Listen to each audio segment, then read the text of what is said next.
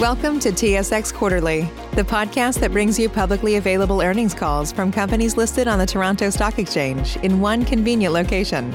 Gone are the days of looking through confusing websites. You'll find the important information right here.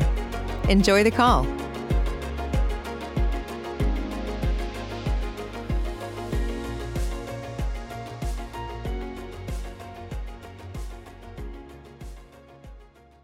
Good morning, ladies and gentlemen, and welcome to the Chartwell Retirement Residences Q1 2021 financial results conference call. I would now like to turn the meeting over to the CEO, Vlad Volodarski. Please go ahead, sir. Thank you, Paul. Good morning, and thank you for joining us today. There is a slide presentation to accompany this conference call available on our website at chartwell.com under the Investor Relations tab. Joining me today are Karen Sullivan, President and Chief Operating Officer, Sheri Harris, Chief Financial Officer, and Jonathan Boulakia, Chief Investment and Chief Legal Officer. Let me remind everyone that during this call, we may make statements containing forward-looking information and non-GAAP measures. I direct you to our MD&A and other security filings for information about the assumptions, risks, and uncertainties inherent in such forward-looking information and details of such non-GAAP measures. More specifically, I direct you to the added disclosures in our Q1 2021 MD&A under the heading COVID-19 Business Impact and Related Risks for a discussion of risks and uncertainties related to the pandemic. These documents can be found on our website or at sedar.com. While our financial results continued to be impacted by the pandemic in Q1 2021, with the increasing vaccination rates among our residents and employees and the community at large, every day we're getting closer to the easing of various restrictions that have been significant barriers for new residents moving into our residences. Chartwell's people have been doing extraordinary work for almost 15 months now in most difficult circumstances, providing much-needed services, care, engagement, and compassion to our residents. I am proud of the efforts of our people and grateful for their unwavering dedication and commitment to making people's lives better. I know that these extraordinary people are now ready and excited to welcome and deliver exceptional personalized experiences to new residents as we begin our path to recovery. I will now turn over the call to Karen to provide more insight on our operations. Karen? Thanks, Vlad. Turning to slide four, I'm pleased to report that the number of outbreaks in our properties across the country have reduced significantly. Currently, we have three long-term care homes and five retirement homes in outbreak, with only six residents affected. Prioritization of the vaccine to our vulnerable population has been a true game changer. Our vaccine rates for our residents are between 92% and 97% in all provinces, and we are continuing to see increases in staff vaccination rates, with over 70% of our staff having received at least the first dose in BC, Alberta, and Ontario. The number of staff vaccinated in Quebec is lower, but only because access for uh, these essential workers occurred later than in the other provinces. Our infection prevention and control leads from long-term care and retirement have collaborated to develop a vaccine hesitancy campaign, and managers in our homes are in the midst of having one-to-one conversations with staff to dispel myths and encourage vaccinations. We're also seeing a trend where certain changes in directives are being applied to fully vaccinated staff, such as the removal of the single-site order in Ontario. In addition, uh, we've been asked to pilot on-site vaccination programs delivered by our staff in two long-term care homes. We believe that these initiatives, along with the increasing access to vaccines in the coming weeks, will lead to continued increases in staff vaccination rates. The safety and well-being uh, of our residents remains our number one focus, with high community spread and the introduction of variants of concerns during wave two of the pandemic. That said, due to the reduced outbreaks in our homes and the need to assist with hospital overcrowding, we have also begun to see reduced restrictions, including the elimination of the 14-day isolation period for new resident admissions who are fully vaccinated. Uh, and that's in Ontario. In addition, in Quebec, our residents are back eating in the dining room unless the home is an outbreak. Again, we expect to see these restrictions continue to ease in the coming weeks and months as vaccination rates in the community increase and community spread decreases. Turning to slide five. Our support for our homes continues with daily meetings of our Critical Incident Command, daily interpretation and update memos to our homes, and weekly communication to residents and families. We also continue to have 24/7 COVID uh, support hotline that has now fielded over 10,000 calls since the beginning of the pandemic. Recently in Ontario, we introduced a nurse on call program for our retirement residences so that the health and wellness managers and our RPNs have access to support in the evenings and on weekends. In April, we hosted our first ever virtual leadership conference, which gave us the opportunity to not only provide updates to our general managers, administrators, and corporate office leadership teams, but also to thank them for their significant contribution over the past 14 months including presenting both leadership and frontline staff awards. This week, uh, we also held our annual sales training sessions, again in a virtual fashion, to assist our sales force as they continue to adapt to the new online sales technology solutions that we've introduced and to focus on occupancy recovery in our retirement residences. Turning to slide six, these recovery efforts also include our current multimedia marketing campaign, Safe Just Got Safer, which addresses move-in hesitancy with an additional incentive for prospects to book a virtual personal tour to access our exclusive digital Why Now guide with valuable information and videos to help people in their research or to start the conversation with a loved one. We are also enhancing our approach to and focus on social media efforts, including sharing the multitude of positive stories that are happening in our residences every day. I'm pleased to say that we have seen a significant increase in our Google reviews and that our rating is on average 4.73 out of 5. Given the importance of referrals, the marketing team is heavily focused on supporting sales enablement strategies such as a refreshed national referral program and business development tools, including an online business to professional digital strategy.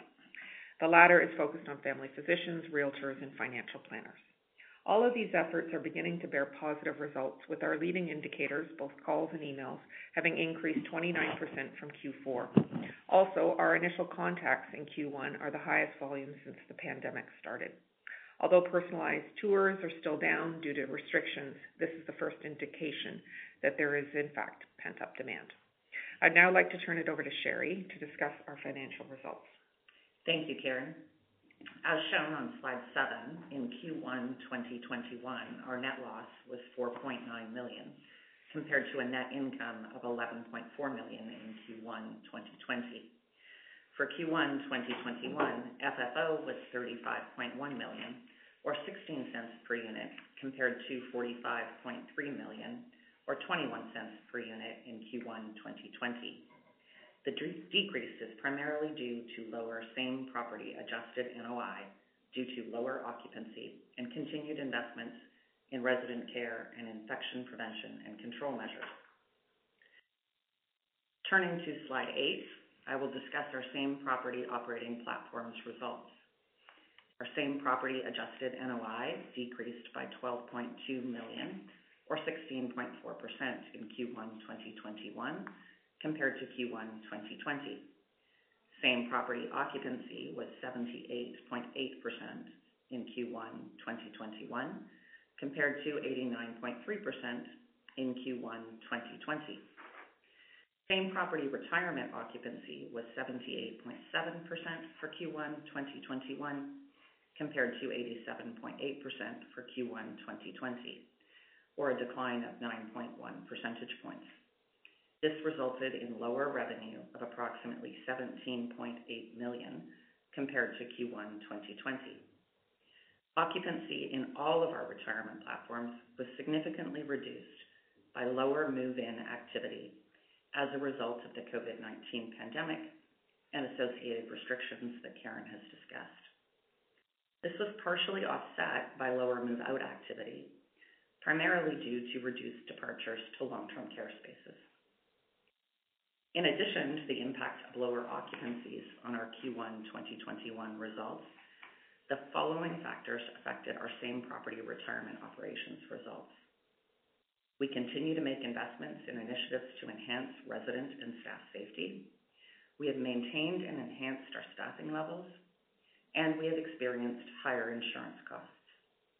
We partially offset these negative impacts by generating increased revenue from inflationary and market-based rental and service increases, and also from the provision of additional care and services as residents age in place longer.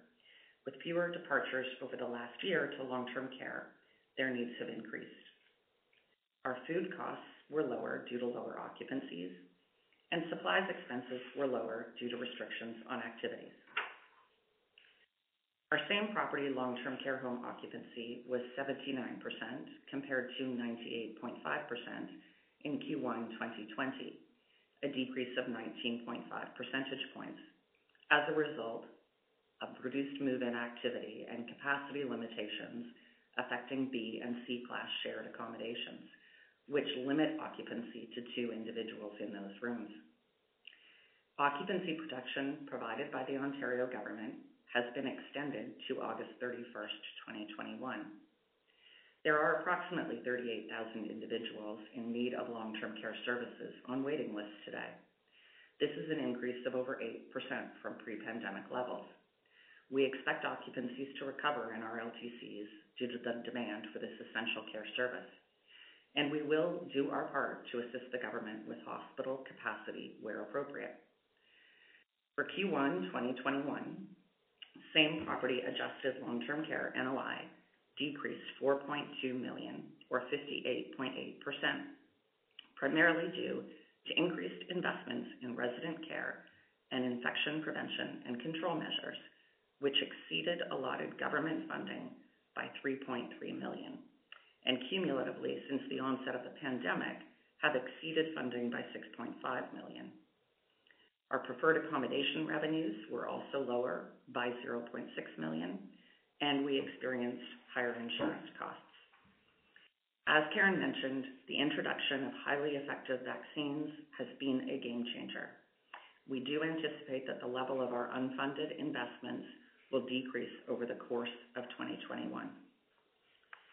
Turning to slide nine, you will see our monthly occupancies. Pandemic-related restrictions and government directives affecting operations have resulted in reduced move-in activity in our retirement residences, and as a result, lower occupancy. The pandemic and the corresponding impact of such restrictions and directives are likely to continue for some time in 2021. We expect that as the vaccination programs in each of the provinces in which we operate proceed, and as restrictions in our retirement residences and in the community are lifted, move-ins and occupancies will begin recovering in our retirement residences. Our forecast occupancy for May 2021 shows the pace of decline in occupancy is slowing, and as Karen mentioned, our leading indicators are beginning to improve. We collected substantially all rent and service fees for April and May, consistent with our past experience. As you can see on slide 10, our interest coverage ratio was 2.8x at March 31st, 2021. Our debt to gross book value, calculated using the historical cost of our assets, was 52.6% at March 31st, 2021, and our net debt to adjusted EBITDA ratio was 9.9x. As you can see on slide 11, at March 31st, 2021, our liquidity amounted to 444.9 million, which included 75.9 million of cash and cash equivalents and 368.9 million of available borrowing capacity on our credit facilities. In addition, our share of cash and cash equivalents held in our equity accounted JVs was 4.7 million. At March 31st, 2021, our unencumbered assets had a value of approximately 1 billion dollars. Our mortgage maturities remain well staggered with an average term to maturity of 6.6 years at March 31st, 2021. Turning to slide 12, at May 6th, 2021, our liquidity amounted to 466.1 million dollars, which included 97.2 million of cash and cash equivalents and 368.9 million of borrowing capacity on our credit facilities. As at May 6, 2021, we have 89.9 million of mortgage maturities remaining in 2021 that are proceeding in the normal course. In addition, Chartwell's share of the remaining mortgage maturities in 2021 held in its equity accounted JVs is 41.5 million, refinancing of which is also proceeding in the normal course. Turning to slide 13. We currently have three development projects which are budgeted to require 81.5 million that are currently under construction. In addition, we regularly reinvest capital in our owned property portfolio with the goal of growing our property NOI and protecting and maintaining our properties. We expect to continue to be selective in our capital allocations in 2021. Turning to slide 14. We are pleased to announce the expansion of our partnership with Welltower through the joint acquisition of Chartwell Le Teasdale. Chartwell Le Teasdale II achieved stabilized occupancy in 2020, and on April 14th, 2021, Chartwell acquired a 42.5% ownership interest. Simultaneously, Welltower acquired 42.5% of Chartwell Le Teasdale II and purchased 42.5%, or 50% of our 85% interest in Chartwell Teasdale I from us. Batimo retained their 15% interest in both phases, aligning ownership across the campus. The contractual purchase price for Chartwell Teasdale II at our share was approximately 30.3 million. We settled the purchase price through assuming 42.5% of the related construction financing of 18.7 million and through the settlement of the outstanding mezzanine loan of 4 million, with the balance paid in cash. Welltower's acquisition of the 42.5% interest in Chartwell Le Teasdale II from us was completed at 30.7 million, and Welltower assumed its share of the related mortgage. As noted on slide 15, our distribution reinvestment program, the DRIP, was temporarily suspended beginning in March 2020. Will be reinstated effective with the May 2021 distribution payable on June 15th, 2021. Our DRIP offers unitholders the opportunity to receive their distributions in new Chartwell units with a 3% discount and no commissions. Unitholders can contact their investment advisor to enroll. I will now turn the call back to Vlad to wrap up. Thank you, Sheri. Turning to slide 16. While Ontario long-term care represents less than 10% of Chartwell business, we have a long-standing and deep expertise in the sector.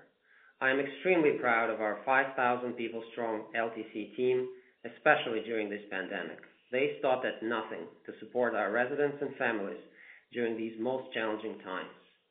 We are also grateful to our provincial government and public health system partners for their support, especially during the second wave of the pandemic. It is because of these extraordinary efforts of our teams and collaboration with public health system partners, none of our LTC homes required support from Canadian Armed Forces Red Cross or had to request hospital managerial assistance through voluntary management contracts. Our teams received numerous expressions of praise and recognition for our public health partners for the speed of their response and their ability to stabilize situations in the homes that did suffer outbreaks. In the past few weeks, the Ontario COVID-19 Commission and Ontario Auditor General released their reports on the Ontario LTC sector experience and the government response during the pandemic and provided their recommendation for improving the sector. As we expected, most of the recommendations have been consistent with those raised in the numerous previous studies, reports, and submissions to the government, including those made by the Ontario Long-Term Care Association and Chartwell over the years. These include, among others, improved, predictable, and sustainable funding to the sector, redevelopment program for older beds, enhanced IPAC and medical expertise in long-term care homes, better integration of long-term care with the broader healthcare system, including partnerships with hospitals, and solving staffing shortages, including easier pathway to attaining PSW designation. As we previously pointed out, we're pleased to see that the government has proactively addressed a number of these important recommendations already. There are some recommendations from the commission that would require more analysis and review. For example, while we're fully supportive of the drive to increase the proportion of full-time jobs in our homes, achieving the 70% full-time workforce target in our 24/7 business would likely require the implementation of 12-hour shifts. This would require collaborative work of operators, employees, and unions. While not a part of the 85 numbered recommendations, the idea of separation of construction and service delivery in the long-term care sector has been mentioned throughout the commission's report.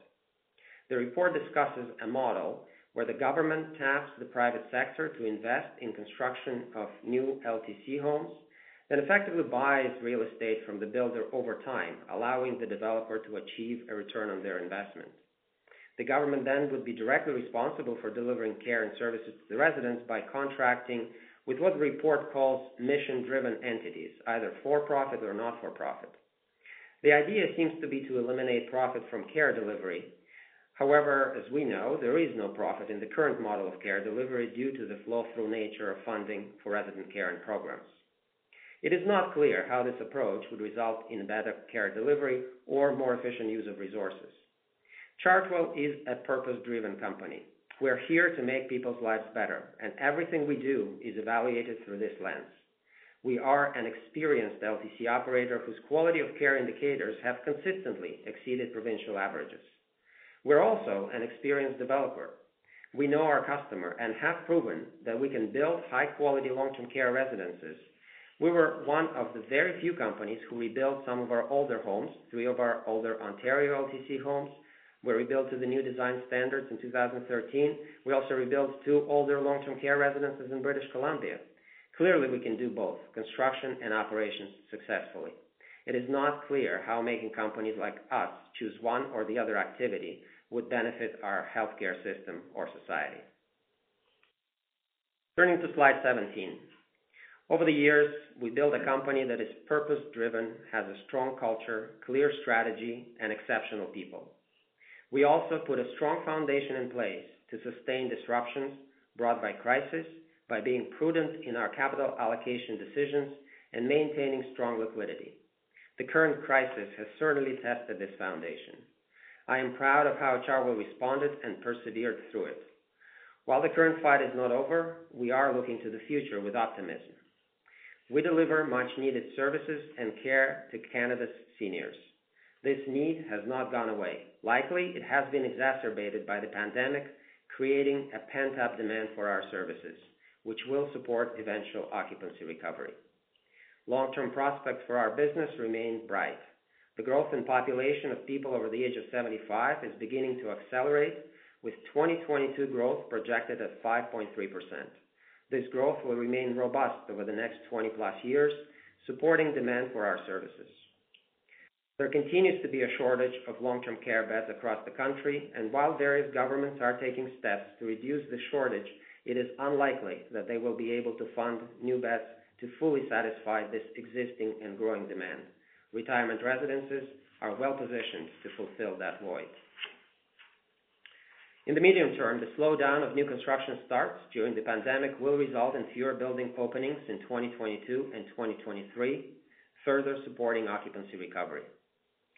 Chartwell has always had a strong corporate culture. I believe this pandemic has only further strengthened it.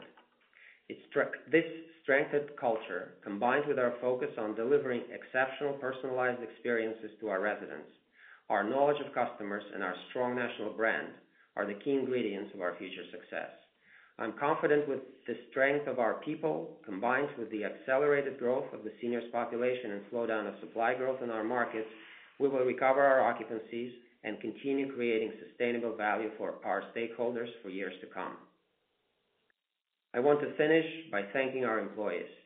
From residences to corporate offices, people who demonstrated tremendous drive, ingenuity, and commitment in these most challenging circumstances.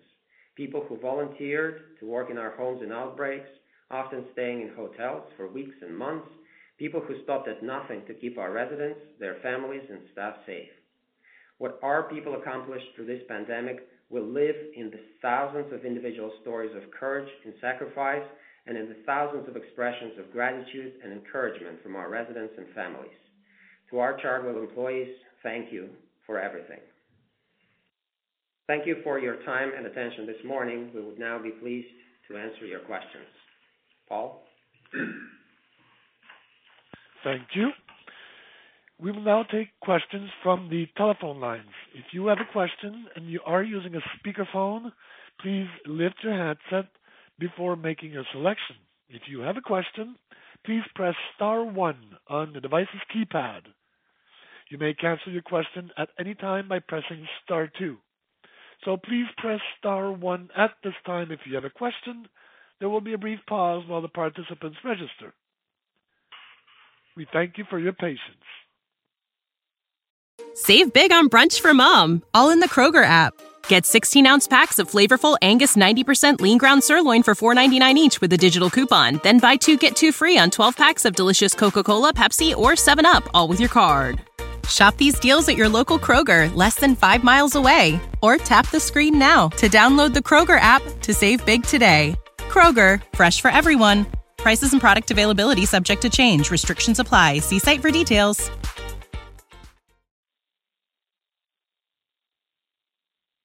The first question is from uh, Himanshu Gupta from Scotiabank. Please go ahead. Your line is open.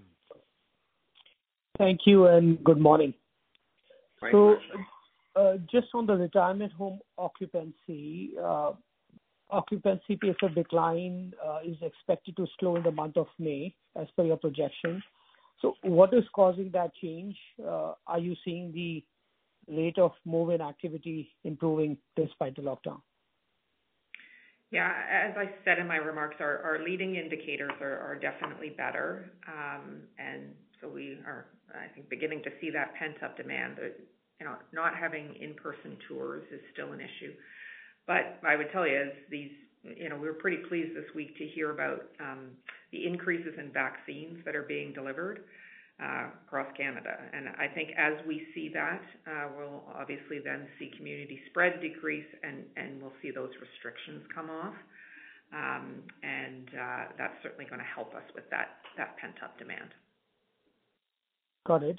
So in your May occupancy assumption, what is the percentage of uh, decline in move-ins and move-outs are you assuming for the month of May? So we're seeing an increase month-over-month, Himanshu, good morning, um, in trends for move-in activity. Uh, move-out activity is is trending about the same as it has been uh, through the the last months of the pandemic. Okay.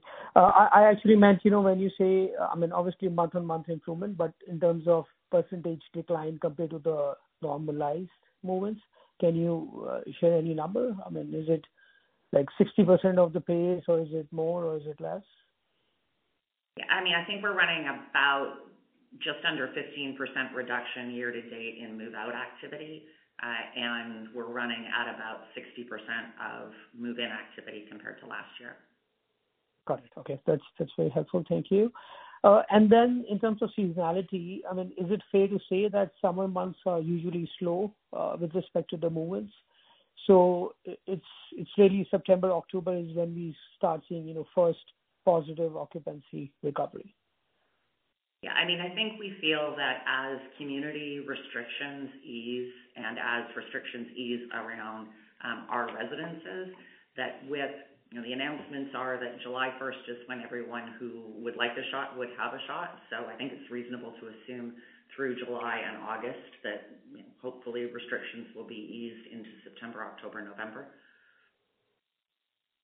Got it. Okay, Okay, and then maybe just turning to the operating margins. Uh, and if I look at, you know, the same property NOI decline in Quebec uh, was much larger than Ontario and Western Canada. Uh, what is causing Quebec operating expenses to be higher or, you know, uh, what's different in Quebec versus the other two regions there? Agency and overtime costs. Um so as you know, coming into the pandemic, we had had a number of Quebec markets that were tight in terms of employment. Um, that would have been uh, resulting in some increased cost pressures there uh, through the winter months. Okay. And and if I look at overall operating costs in the retirement home segment, same property operating expenses were actually down 2.8% on year-over-year basis. Uh but if you just look at labor costs and insurance costs, how much were they up on a year-over-year basis? So we are overall seeing labor costs generally in the 2.5% range. Um, that is what we are consistently um, addressing. Uh, in terms of the insurance costs, there was an increase year-over-year. Um, insurance is a relatively small component of our overall cost structure, but it still did have an impact year-over-year. Okay. Thank you. Thank you. I'll turn it back. Thanks so much. Thank you. The next question is from Lorne Kalmar from TD Securities. Please go ahead. Your line is open. Thanks. Good morning. Um, maybe just going back to the occupancy discussion. It uh it looks like a few of your counterparts who have uh, operations in the U.S. and the U.K., where vaccinations are a little bit further ahead than we are here, um, have already started to see occupancies begin to trend up. Do you guys think there's any uh, read-through uh, for your portfolio? You know, um, thanks very much, Lorne, and welcome to the call. Um, we are certainly um, cautiously optimistic on pent-up demand.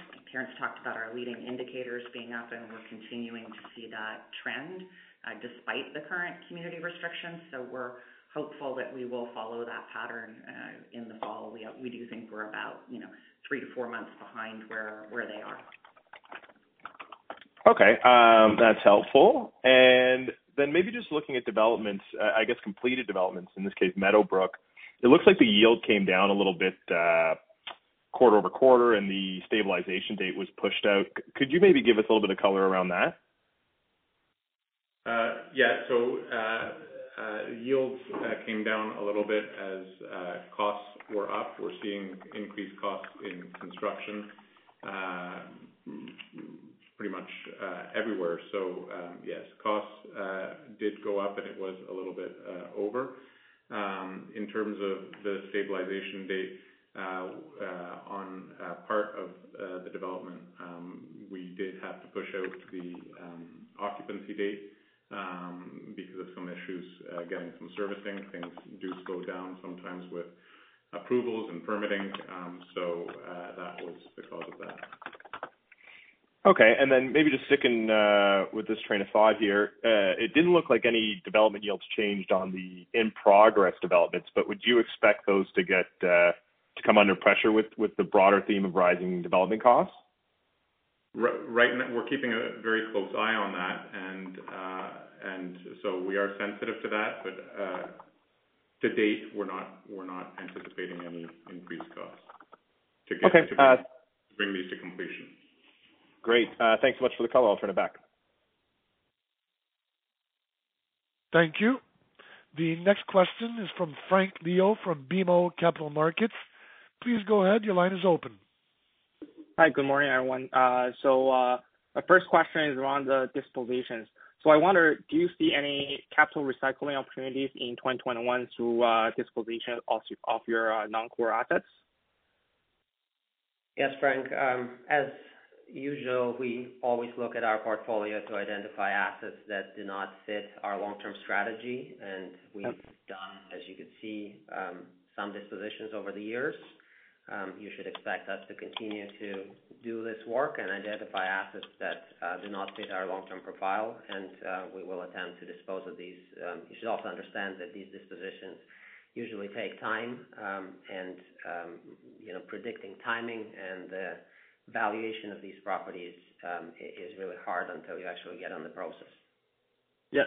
Yeah. Thanks for the color. And uh I I just add on that. So I wonder if you uh, could provide any color, if any uh, active uh, discussion at this point, or it's quiet at this point? At this point, there is nothing to update you on. Okay. Thank you. So my next question turns to the uh the your net debt to EBITDA range. So uh do do you expect any improvement this year? And uh what's the main driver uh for the for any improvements in 2021? I mean, I think we're certainly looking for improvement in improving EBITDA over time. As Vlad mentioned in his remarks, we had really come into the pandemic building uh, this company to be strong through a storm. This has been a very significant storm, um, and we will look to continue to improve as occupancy recovers. Okay. Uh, thank you. So my last question is kind of broad. So you know, the budget 2021 proposed a spending of 3 billion dollars over the next five years in LTC systems. So so uh could you provide your view of, you know, this new budget, uh, any impact to your LTC operations in the future or in the long term? Um, sure. I mean, we certainly are pleased to see um, the attention that governments at all levels are now putting on the long-term care system that, as we all know, has been neglected for a long period of time um, by various previous governments. So these investments, both on the federal level and provincial level, will be Um, positive for the sector. Um, may not generate additional profitability for operators, but certainly will improve resident experience in these homes. And um, you know, purely from the sort of business perspective, you can achieve same returns with lower risk. It's a better proposition, and we've been advocating for these changes for a long period of time. So we are very pleased to see those additional investments uh, that will go into improving experience of the residents in these homes. Okay. Thank you very much. That's all my questions today, and I'll turn it back. Thank you. The next question is from Tal Woolley from National Bank Financial. Please go ahead. Your line is open. Hi. Good morning, everyone. Morning. Good morning. Um, just maybe as a bigger picture, um, you know, you talked about how, uh, you know, you expect that you'll be able to recover occupancy as community spread declines. Like, do you have a sense of, like, what percentage of your uh, assets are really within, like, the highest the highest spread areas? I mean, I've got a good idea myself of where they are, but I'm just trying to think of, like, oh the in terms of the overall proportion.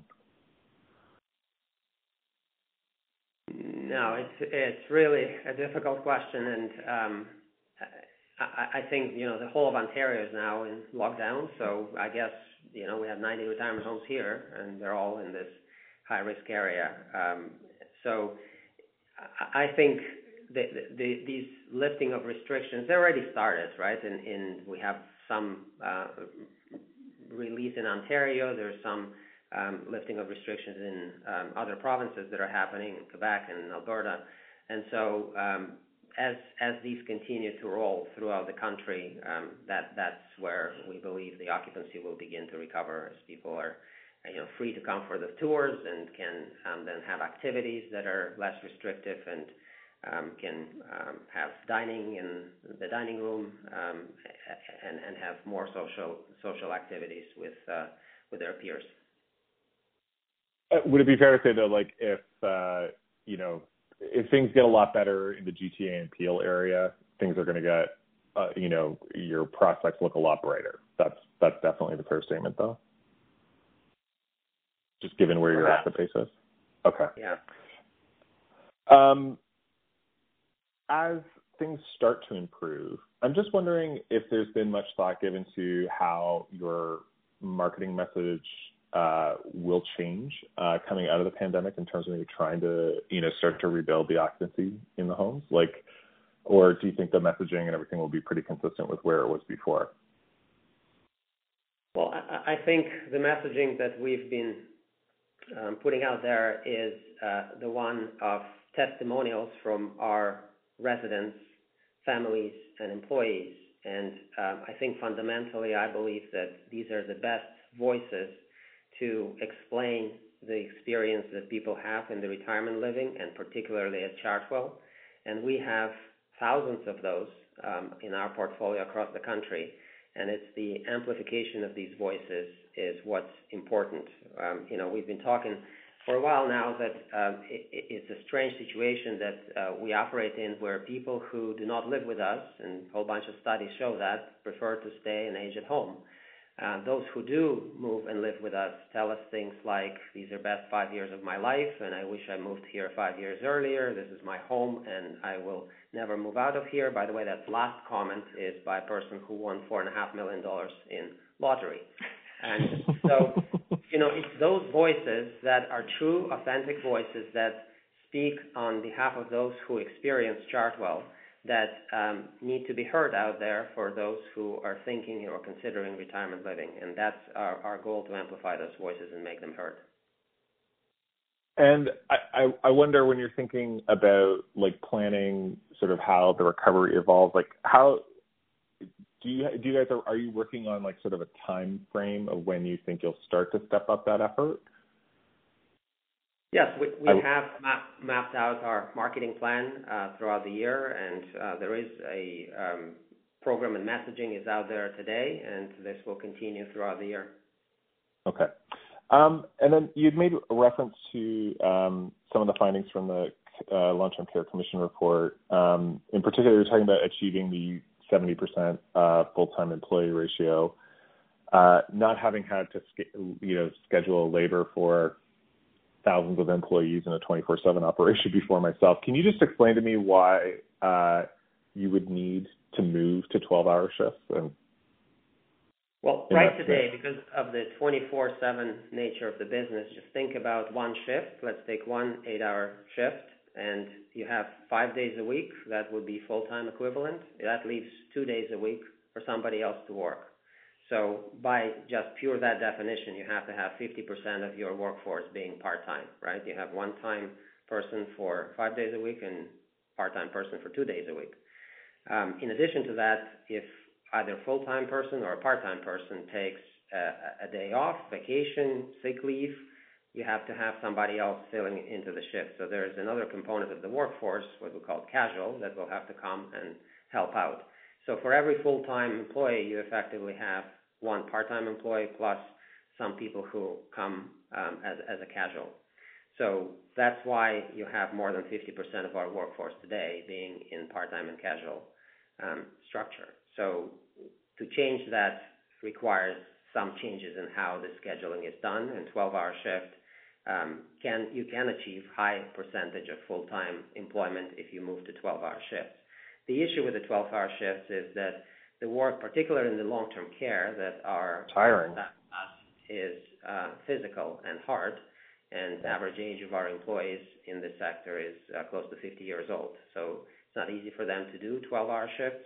And historically, it was not um, really accepted through with the unions. And so that's why I'm saying the collaboration and work of operators, unions, and employees together would be required to increase the full-time staffing complement. Having said all of that, at Chartwell, we already, particularly on the retirement side, we have a project that is ongoing that is looking at uh, various ways and our abilities to increase full-time jobs in our sector. You know, some of the myths that's been propagated throughout this pandemic was that um, it's cheaper to employ part-time and casual employees, and that's why we have this high percentage of these people. That is not true. In fact, part-time and casual employees, because of higher turnover in these jobs, is more expensive to us because we have to invest in recruitment. And then when people turn over, we have to bring new people in and recruit and onboard them. That requires time and money. So we much prefer to have more full-time employment. It's just not as easy to execute as some headlines would suggest. Got it. And then uh finally, just your comments with respect to, you know, splitting sort of the physical capital from the delivery of care in in long-term care over time. If I'm sort of reading between the lines of your statement, it seems to me first that you really think, like, the first priority here is, like, increase the funding and then, you know, uh, to provide more care, and then let's sort of see how it goes from there. Like, it feels like you're really saying, like, that's kind of priority number one for us. Well, I don't think it's just me who's saying that's the priority number one. All these reports are saying the same thing. That's the priority number one. We all said that this sector's been neglected for decades by various governments, where the funding never kept up with inflationary increases, and more important, with increases in frailty and acuity of the people that we're asked to look after in this sector. And so uh for sure, you need increased investments in care, then we'll see how that fixes the system. I'm pretty confident that with more investments, we will have more staff, we will have more expertise, we will have better experience for our residents, no matter what side of profit or not-for-profit or municipal um, home uh, you're in. And Chartwell specifically, as I mentioned in my remarks, we have for years now uh, quality indicators that are way above the provincial averages. And we've been um, receiving praise and recognition by various public health system partners for our response to this pandemic and the work that we've done, our long-term care team have done in these homes. So for sure, funding will improve outcomes, improve resident experience, um, and then, you know, whatever decisions come after that will be, um, should be done on that basis. Okay. That's helpful, Vlad. Thank you. Thank you. Thank you. Once again, please press star one on your telephone keypad or your device's keypad for a question. The next question is from Pammi Bir from RBC Capital Markets. Please go ahead. Your line is open. Thanks, and uh, good morning. Um, maybe just sticking with, uh, you know, that line of thinking on the commission's report. You know, just considering, um, I guess, you know, all the announcements the government has already made with respect to funding for the projects, uh, or for the rebuild. I mean, what are your thoughts on perhaps the prospects of, I suppose, them even, I guess, uh, uh, adopting that recommendation? On, sorry, on the separation of care. Um, you know, it remains to be seen. For sure, if there is any kind of indication, I think, from the government or anybody else that this is being considered, that will certainly put a significant pause in these redevelopment efforts. Because without certainty, I mean, as you're all investment people, if you don't have certainty, it's very hard to figure out how to invest capital in new initiatives. So, uh, I am pretty. I hope, and I think I'm confident that these projects that's been announced will continue in the format that's been promised to people who started these investments, and we will continue with the redevelopment program. I mean, the reality is this is the first time in decades that the government came up with a program that is actually viable, not for every project, but for many. And you see already so many approvals been given to the projects that I expect will proceed. As you know, Chartwell is in construction of one property in Ajax. Um it's it's in progress. We also received approvals for four other projects that we are um, proceeding with. And so uh, my expectation is that the government will stand by their promise to um, allow these redevelopments mm-hmm. uh, and bringing new capacity that is much needed into the system. Got it. Yeah, no, that makes sense certainly for the, um, you know, for the projects that are already underway. Just maybe switching gears, uh, looking at the occupancy again, in April and May and the slower pace of erosion, Um, was that driven by, you know, particular markets, or was it more so broad-based across uh, the portfolio? We're seeing uptick in leading indicators across the portfolio, but where things are needs-based, I would say it's picking up faster. So I don't think it's by jurisdiction, it's by need. Okay. Uh and then just um, looking at uh, long-term care again for a minute. The um, pandemic-related expenses uh, were pretty heavy in Q1.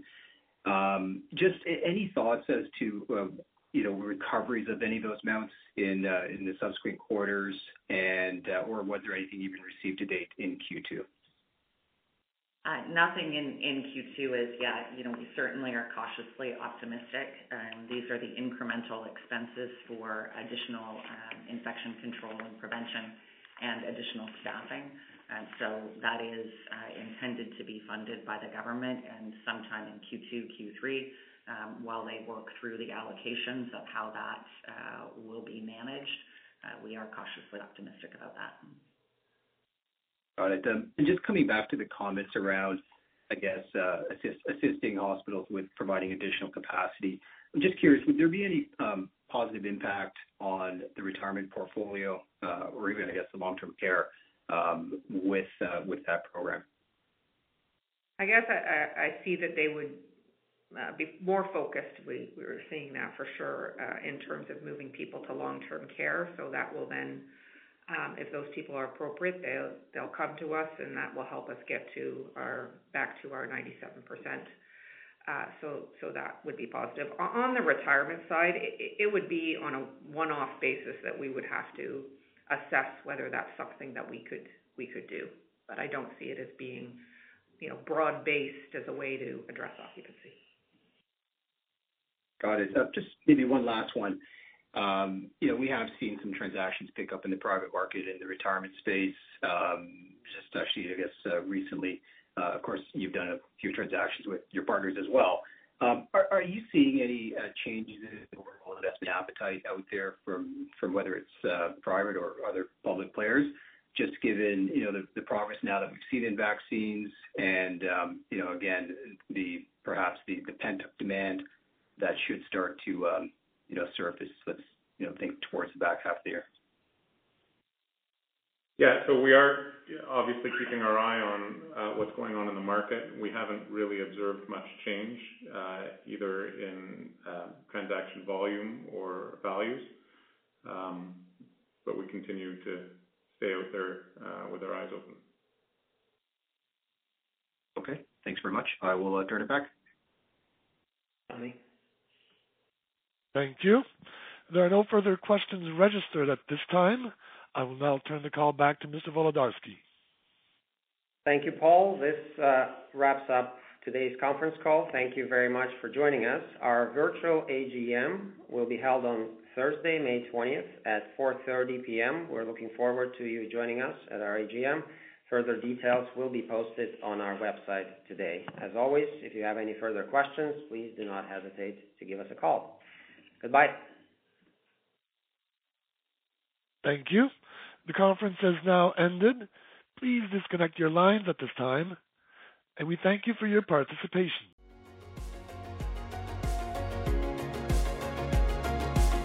Thank you for listening to TSX Quarterly. If you enjoyed the cast, remember to leave a good rating. And remember, for any additional inquiries, please consult the company's investor relations section on their website. See you next time.